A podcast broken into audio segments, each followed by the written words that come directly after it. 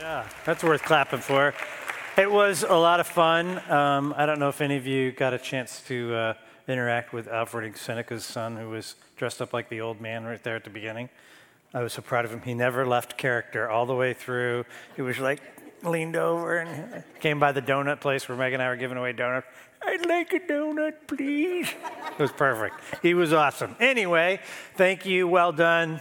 100,000 pieces of candy next year and 3,000 people. We're going to pray for no rain. Trunk or treat seems to be a rainy thing for us every time, but uh, good job, church. Hey, hello, welcome. Hello. hello. Glad you're here. Glad you're online. Glad you're here in the building. Uh, I got a special treat for you next Sunday. Uh, I have a close friend and author who has uh, been traveling the country talking about his books. And uh, we have a chance to have him here next week and interview him. Uh, I went over to his uh, place where he works and interviewed him and caught some of it on video just to show you uh, what you have in store next week. So let's just watch this. Uh, my my uh, dedication is for every man who is tired of not living. Right. Don't give up. So right. it's not that you men don't want to live. We're tired of living a life that's not fulfilling, tired of just only being masculine males, uh, men who only live lives as being the protectors and providers. You know, even as in the Christian church, it says, well, we're priests, protectors, and providers, and it stops there, nothing else. And so when we're called to be all things through Christ, we can't because we're confined by masculinity. Right.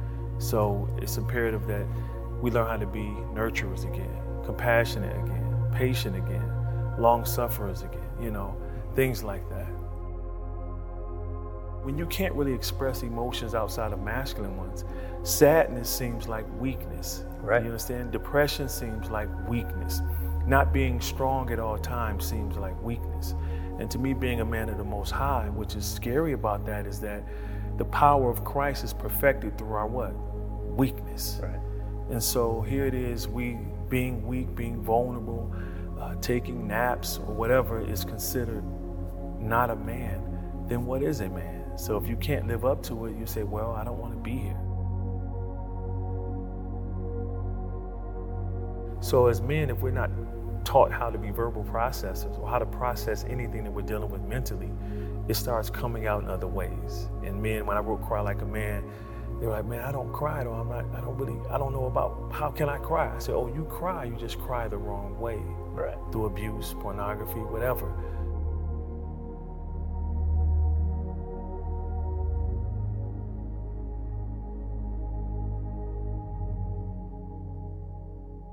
Stop that. I'm not ready. You did that last time. It's all your fault. So, anyway, so that means you guys are going to have to set your alarms a little bit early, but it's also when we change our clock, so you get an extra hour of sleep. Get your kids here. If, if your wives are on retreat, don't take it as a day off. Get your kids here. We have a special week planned for you. It's going to be great for everybody. But uh, Jason has written a new book, his uh, Cry Like a Man book uh, was a nationwide bestseller. Uh, this one is also on the bestsellers list already. Uh, here's the fascinating thing he's been invited to be on Dr. Oz, he was on TD Jakes' show, and he was invited to be on Joe Rogan's show. If you don't know anything about him, he's a self professed atheist. And we got a chance for Jason to go and spend some time there and talk about Jesus uh, on his show. So he's really having a, an impact all around the country with his books. And he's got a message. It's not just for men, uh, it's for anyone who is a man or knows a man. Okay? Pretty good. I go to Anyway, anybody want this book? Anybody interested in reading? You got to promise to read it. You read it? All right, cheers. Oh. All right. So, we're in the last week of Philippians, believe it or not. This is week eight of the series that we've called Relationship Matters. We've talked about how to have healthy relationships. We've talked about the necessity of healthy relationships.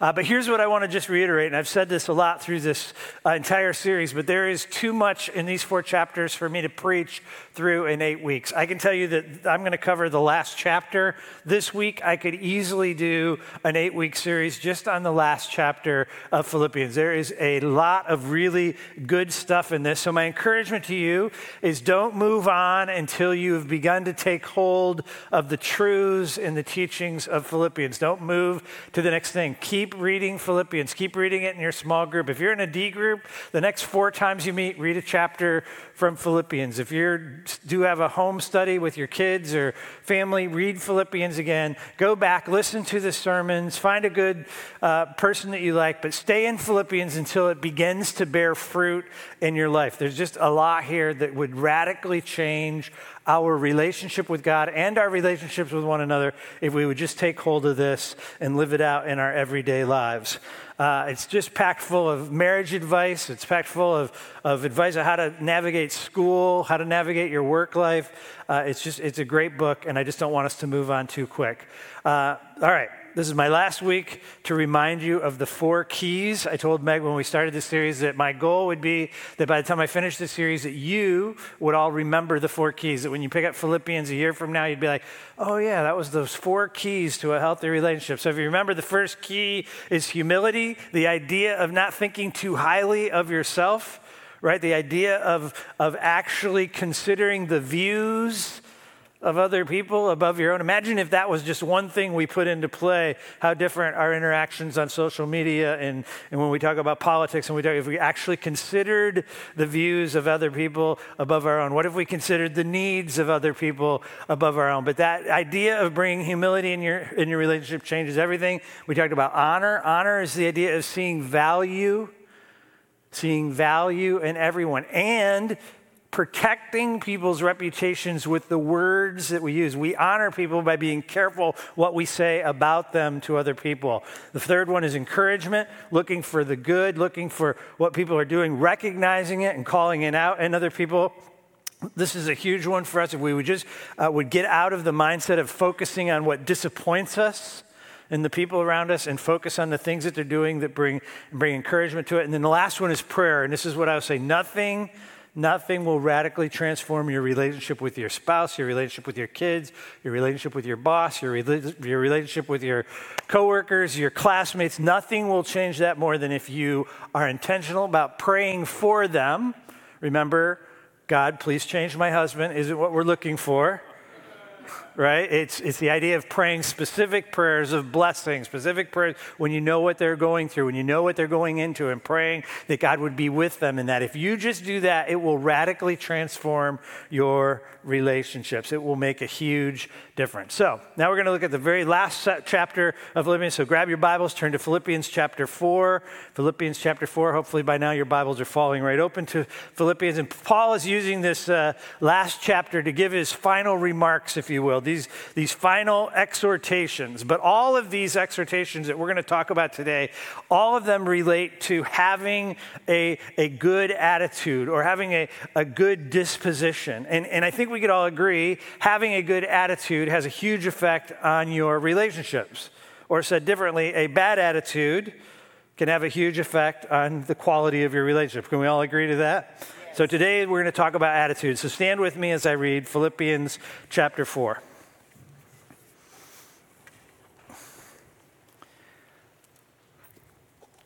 Paul writes, Therefore, my brothers, whom I love and long for, my joy and crown. Stand firm thus in the Lord, my beloved. I treat Euodia and I treat uh, Syntyche to agree in the Lord. Yes, I ask you also, true companion, help these women who have labored side by side with me in the gospel, together with Clement and the rest of the fellow workers whose names are in the book of life. Verse 4 Rejoice in the Lord always. Again, I say rejoice. Let your reasonableness be known to everyone. The Lord is at hand. Don't be anxious about anything, but in everything, by prayer and supplication with thanksgiving, let your requests be made known to God. And the peace of God, which surpasses all understanding, will guard your hearts and your minds in Christ Jesus. Finally, brothers, whatever is true, whatever is honorable, whatever is just, whatever is pure, whatever is lovely, whatever is commendable, if there is anything excellence, if there's anything worthy of praise, think about these things. What you have learned and received and seen, what you have, sorry about that, what you have learned and received and have heard and seen in me, practice these things, and the God of peace will be with you. verse 10. I rejoice in the Lord greatly that now at length you have revived your concern for me. You were indeed concerned for me, but you had no opportunity. And now that I am speaking of, not that I am speaking of being in need, for I have learned in whatever situation I am to be content. I know how it is to be brought low. I know how to abound. In any and every circumstances, I have learned the secret of facing plenty and hunger and abundance and need. I can do all things through him who strengthens me. Yet it was kind of you to share my troubles. And you, Philippians, yourselves know that in the beginning of the gospel, when I left Macedonia, no church entered into partnership with me in giving and receiving except you only. Even in Thessalonica, you sent me help for my needs once and again. Not that I seek the gift, but I seek the fruit of that increase to your credit. I have received full payment and more I am well supplied. I have received from Epaphroditus the gifts you sent, a fragrant offering, a sacrifice acceptable and pleasing to God. And my God will supply every need of yours according to his riches and glory in Christ Jesus. To our God and Father be glory forever and ever. Amen. Lord, I thank you for this book. I thank you for this series. I thank you how you've used it in the lives of our people. I thank you for the letter I got even this morning uh, from someone just talking about how they put some of this into action and it helped them in their relationship with one of their kids, and how that is so encouraging to me that uh, your word is going forth and people are taking hold of it and applying it. Lord, I pray that you would. Uh, move today, that you would speak today, that you would continue to speak. I thank you how you used the worship. Thank you how you used Evie's words, the passage that she read, the idea of throwing our crowns before you. Lord, help us to uh, hear and obey. I pray that you would speak a word to each one of us, a personal word, and that we would leave this room, that we would leave this broadcast different than we came because we've interacted with the living God. In Jesus' name, amen. You may be seated. So I said this at the outset, but this chapter, at least the portion of it that I'm going to cover, is all about attitude.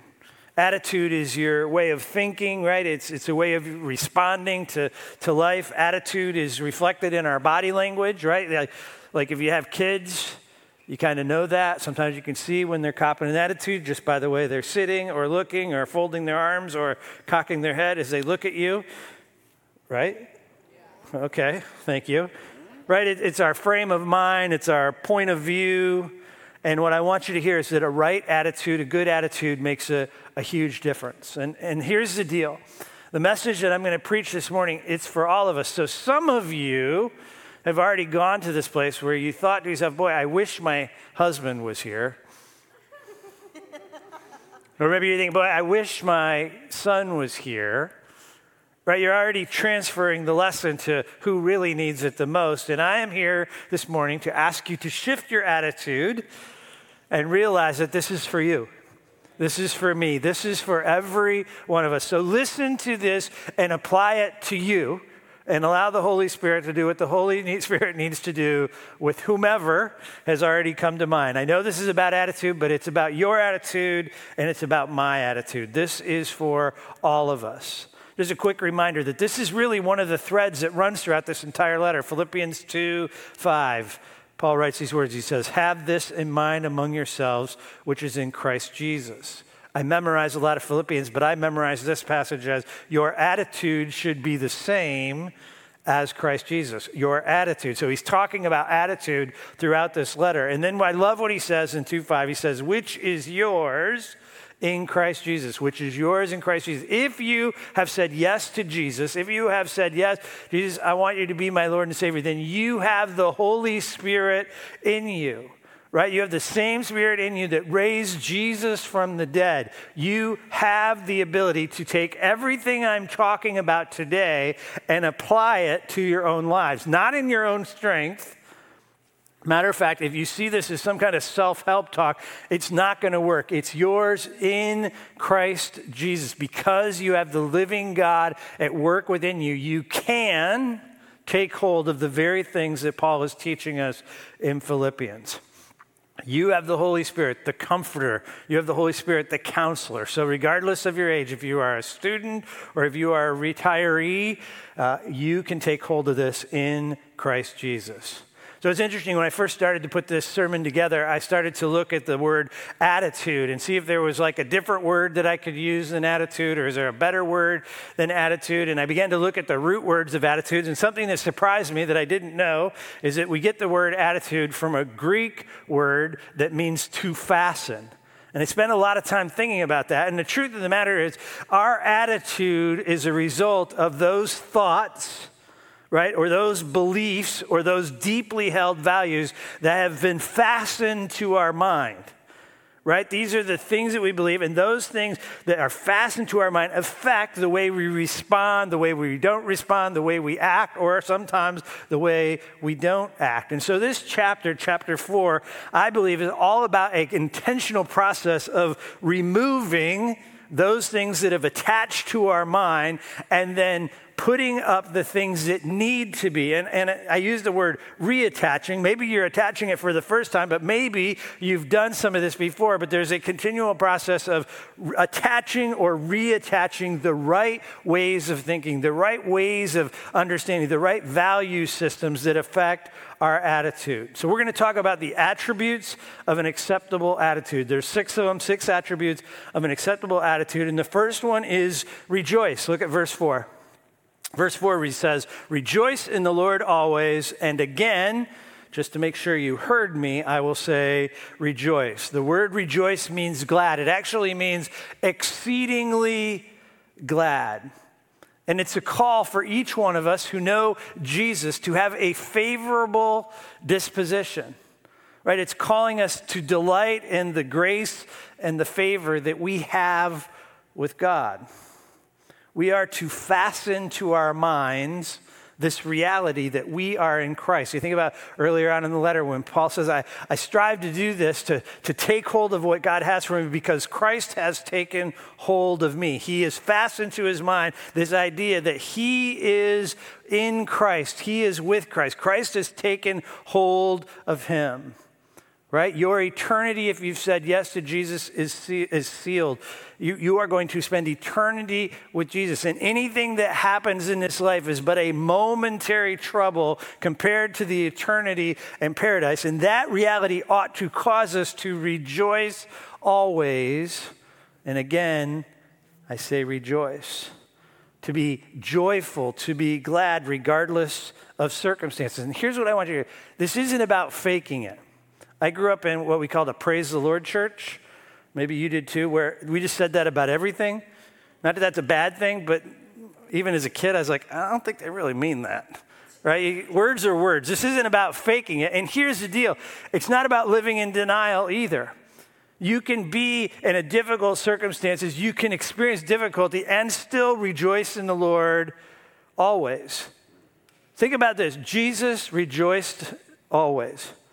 And Jesus is described as a man of sorrow, well acquainted with grief. We are complex humans. We are able to have sadness and rejoice at the same time. We are able to mourn and, and, and celebrate in the same breath.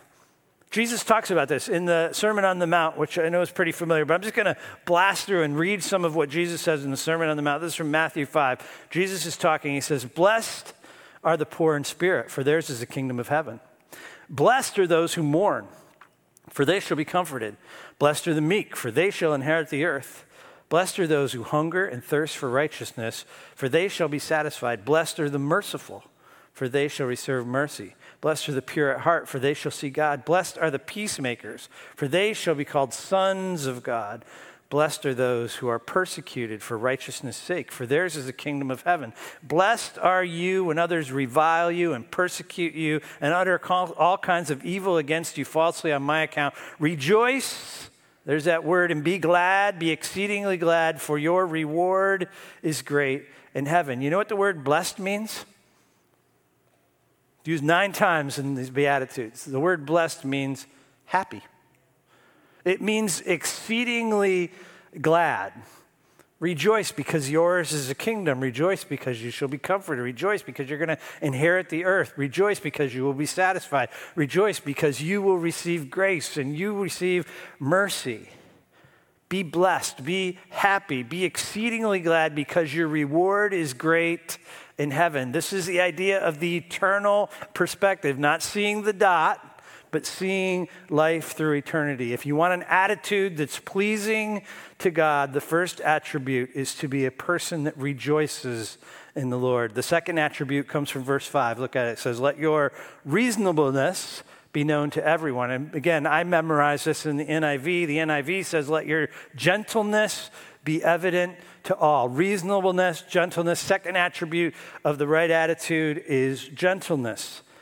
This is neither a fight nor flight response. That's typically how we deal with conflict. We either power up, that's my problem personally, is that's how I tend to go after conflict as I become bigger, I become louder, and I use a lot more words. I power up over people, and then I win the argument. I'm not saying it's a good thing. I'm just telling you that's my natural human fallenness way of dealing with it. There's other people who go into flight mode. They just avoid it. They go into, they, just, they don't want to deal with it. I'm not going to talk about it. Forget it. We're not going to go there. Fight or flight. This is neither of those. This idea of gentleness or reasonableness. It's characterized by, listen to this, an eagerness, characterized by an eagerness or a readiness to forgive.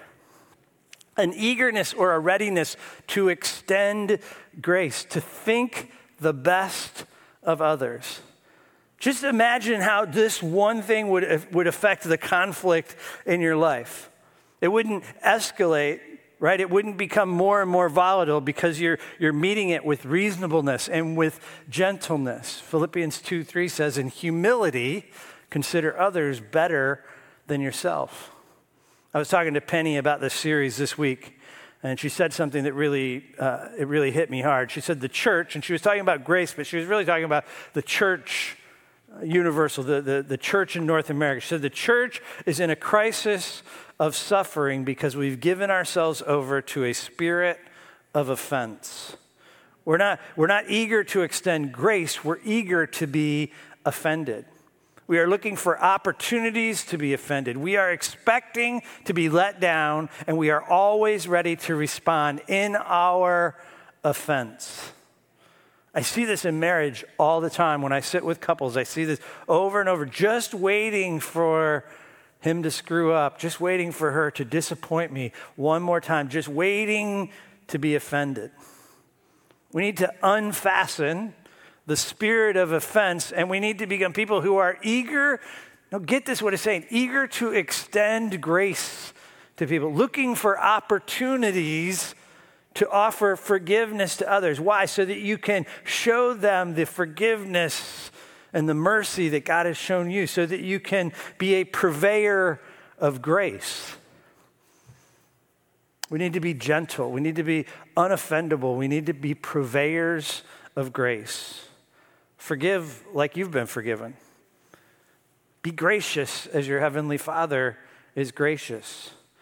Love others in spite of their mistakes the way Jesus loves you in spite of your mistakes.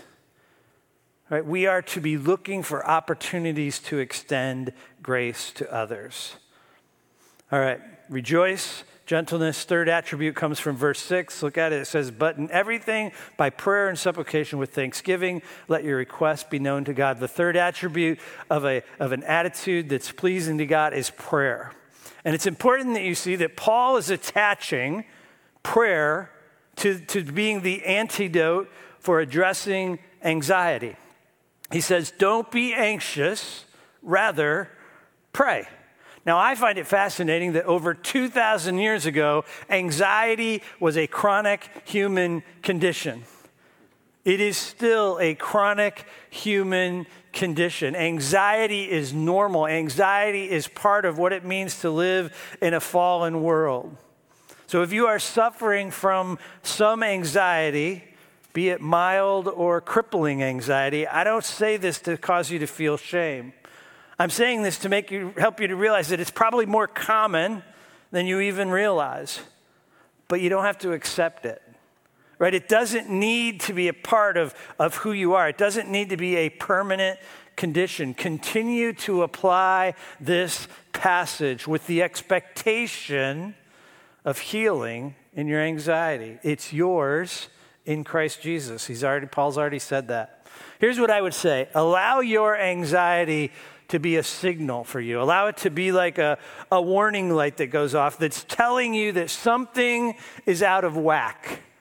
Something somewhere needs to be addressed and, and allow it to be an invitation to lean into God more, right? It's an invitation to pray. Your anxiety is an invitation to go deeper with God, to learn to walk with more confidence and more faith in your life. Here's what I want you to hear this is not a quick fix formula, it's an invitation to stay focused on what matters, to begin a process of unfastening what's been fastened to your mind that needs to be taken down and then replacing that with the right thoughts, the right ways of behaving. Here's what I want to say I know this is hard stuff. Interesting. I finished this message Friday morning and I went home and I had this just ridiculously long customer service sort of phone call where I got hung up on like three times by the automatic person who would take me through a million steps and in the end be like, I'm sorry, we can't help you. Goodbye. Click. And then you're like, bah, right? And I'm getting more and more stressed out because it's costing me money that I can't get any solution to. And my grandkids are in the house and they're running around. And I'm getting more and more agitated at this automated voice thingamagoober, right? And, and I'm starting to snap at my grandkids right? And then last night I went to bed, don't know why, but I spent most of the night thinking, like my brain going all over the place, couldn't sleep. Here's what I'm telling you I get this. This isn't easy stuff, but it doesn't mean we don't still apply it. Right? It doesn't mean that I didn't have to stop in the middle of all that and say, look, Doug, are you going to apply the very thing you're preaching this week? Right? Or are you just going to get into a little bit of your own funk and yell at your grandkids and be grouchy with your wife, right? I get it. This is like an everyday discipline, paying attention to what's going on in your mind and applying it. But the passage is saying it's yours if you want it. If you've said yes to Jesus, it's yours in Christ Jesus. Look at verse 7. Verse 7 actually tells us that if we are willing to pray about everything, that, that the fourth attribute becomes sort of a, a gift, if you will, of, of part of our attitude. And the peace of God, which surpasses all understanding, will guard your hearts and minds in Christ Jesus. Rejoice, be gentle, prayer, and peace. The word peace there in the Greek is eirene. In the Hebrew, it's the word shalom. You may know that as a Hebrew greeting where they would commonly, as they're meeting people, say shalom, or when they're sending people off, you know, we say goodbye, they would say shalom. And here's the deal it's the idea of peace that goes beyond circumstances. It's got nothing to do with a lack of conflict. It's got nothing to do with a lack of conflict at home, a lack of conflict at, at work, a lack of conflict at school. It has nothing to do with world peace. It has everything to do with you being able to have a peace that passes understanding regardless of the circumstances around you. It's an inner peace with God right? It's a connection of, of being with God and God being with you regardless of what's going around you. And Jesus said he came to give us peace. My peace I give you. The scriptures say Jesus himself is our peace. Right? He said, Come to me, all you who are weary and tired and heavy burden, and in me you will find rest. In me you will find peace. Right? This is a gift, something that, that God is trying to give to us regardless of our circumstances. Now, here's the deal those first four attributes all require this, this underlying understanding that you can trust God. It requires that we, we remind ourselves, we affix to our minds the idea that God is good and that God is up to something good in our lives and in our community and around the world, that God is always up to something good around us. And when we believe that God is good and we believe that God is up to something good, suddenly it changes our ability to navigate it. It allows us to rejoice always. It allows us to trust in the circumstances. It allows us to have peace regardless of what's going on. Look at verse 8. It says, Finally, brothers, whatever is true, whatever is honorable, whatever is just, whatever is pure, whatever is lovely, whatever is commendable, anything that's excellence, if there's anything worthy of praise, think about these things. So the, the next attribute is focus. What you think about matters. Where you allow your thoughts to linger affects your ability to respond to God in a way that pleases God. One author I read said that this is a form of meditation, and, and I guess that's true. It's kind of a form of, of meditation, but it's a little bit different. We all find times in our lives where we can't turn off the thoughts right? Where we're having the imaginary conversations. You ever have imaginary conversations when that person says this, I'm going to say that, and then and when they say this, I'm going to say that, and you're exhausted because you've had those hours of conversation and the person hasn't even said anything yet, right? And we all get into this trap of playing the what if game. What if this happens? What if that happens? What if? And you're you can't sleep or you can't rest because all of this is going on. That's your brain, right? That's your brain thinking about the things that that your brain doesn't need to be thinking about. Now, see, in the Eastern uh, religions, there's an idea of meditation where you empty your mind of everything. You just go into this blissful place of nothingness. I don't know how that's even possible because there's always a lot going on in my brain. Right? The idea of actually removing all those thoughts. But I like the idea of replacing right? Replacing those thoughts, paying attention to what you're thinking about, and saying, No, I'm not going to think about that. I'm going to think about what is honorable. I'm going to think about what is pure. I'm going to think about what is just. I'm going to think about what is excellent. I'm going to think about what is praiseworthy. You need to unfasten the unhealthy thoughts and you need to refasten the healthy thoughts. What's true? It means what's reliable, right? What's, what's honest?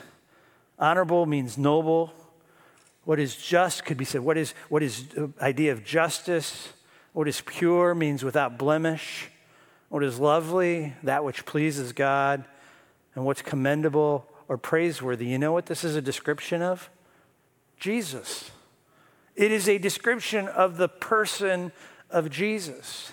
Sometimes the best thing you can do is reflect on the person of Jesus. Sometimes the best thing you can do when you can't get your brain off of those things is sit down and read the Gospels. Pick up Matthew or Mark or Luke or John and read it and, and just ask God, show me Jesus in this. Show me who he was. Show me his character. Show me the way he loved. Show me the way he moved towards people. Why? Because he is true and he is honorable and he is just and he is praiseworthy right? And we replace those thoughts. Amen. You can't sleep at night. Get up and read the Gospels with the intent of seeing Jesus.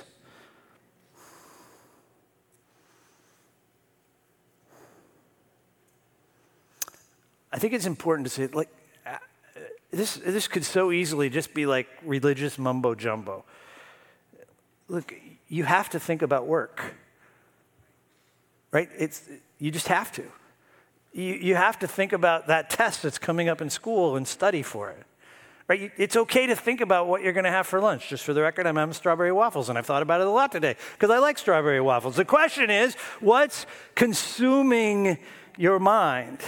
And you know the difference. It's one thing to think about it, it's one thing to plan, it's another thing to stew and to become anxious and, and anxiety ridden because something is weighing on you the imaginary conversations and the what if. So I'm, I'm not saying like this isn't some, some like psycho mumbo jumbo where we just, you're going to have to think about life. It's okay to figure out the directions to the place you're going, and you have to think, well, that's not true or noble. It's like there are necessary things to think about. What is consuming your mind? Are your thoughts centered around the Word of God and the person of God? Is every decision you make gone through a filter of, well, what does God want me to do? What does God want me to say? How does, how does God want me to respond to this person? The last attribute, look at verse 9. It says, What you've learned and received and heard or seen in me, practice these things, and the God of peace will be with you. The last attribute of an acceptable attitude is obedience. You got to do the right thing. You cannot willfully disobey while focusing on Jesus and being prayerful. You get this? Your intentional movement towards sin is going to automatically derail all of the other attributes. What I love about this is these attributes, they're both prescriptive and they are protective. Let me explain what I mean. You cannot practice these attributes open your computer and stare at pornography. You can't be focused on Jesus. You can't be prayerful. You, you, you, can't have this, this idea of, of wanting to, to have the right things in your mind. Think about what is pure and lovely. And you can't do those things and at the same time be staring at images that you know you shouldn't be staring at. Right? You can't practice these, these attributes and rage on your wife. Right? You can't practice these attributes and cheat on your taxes.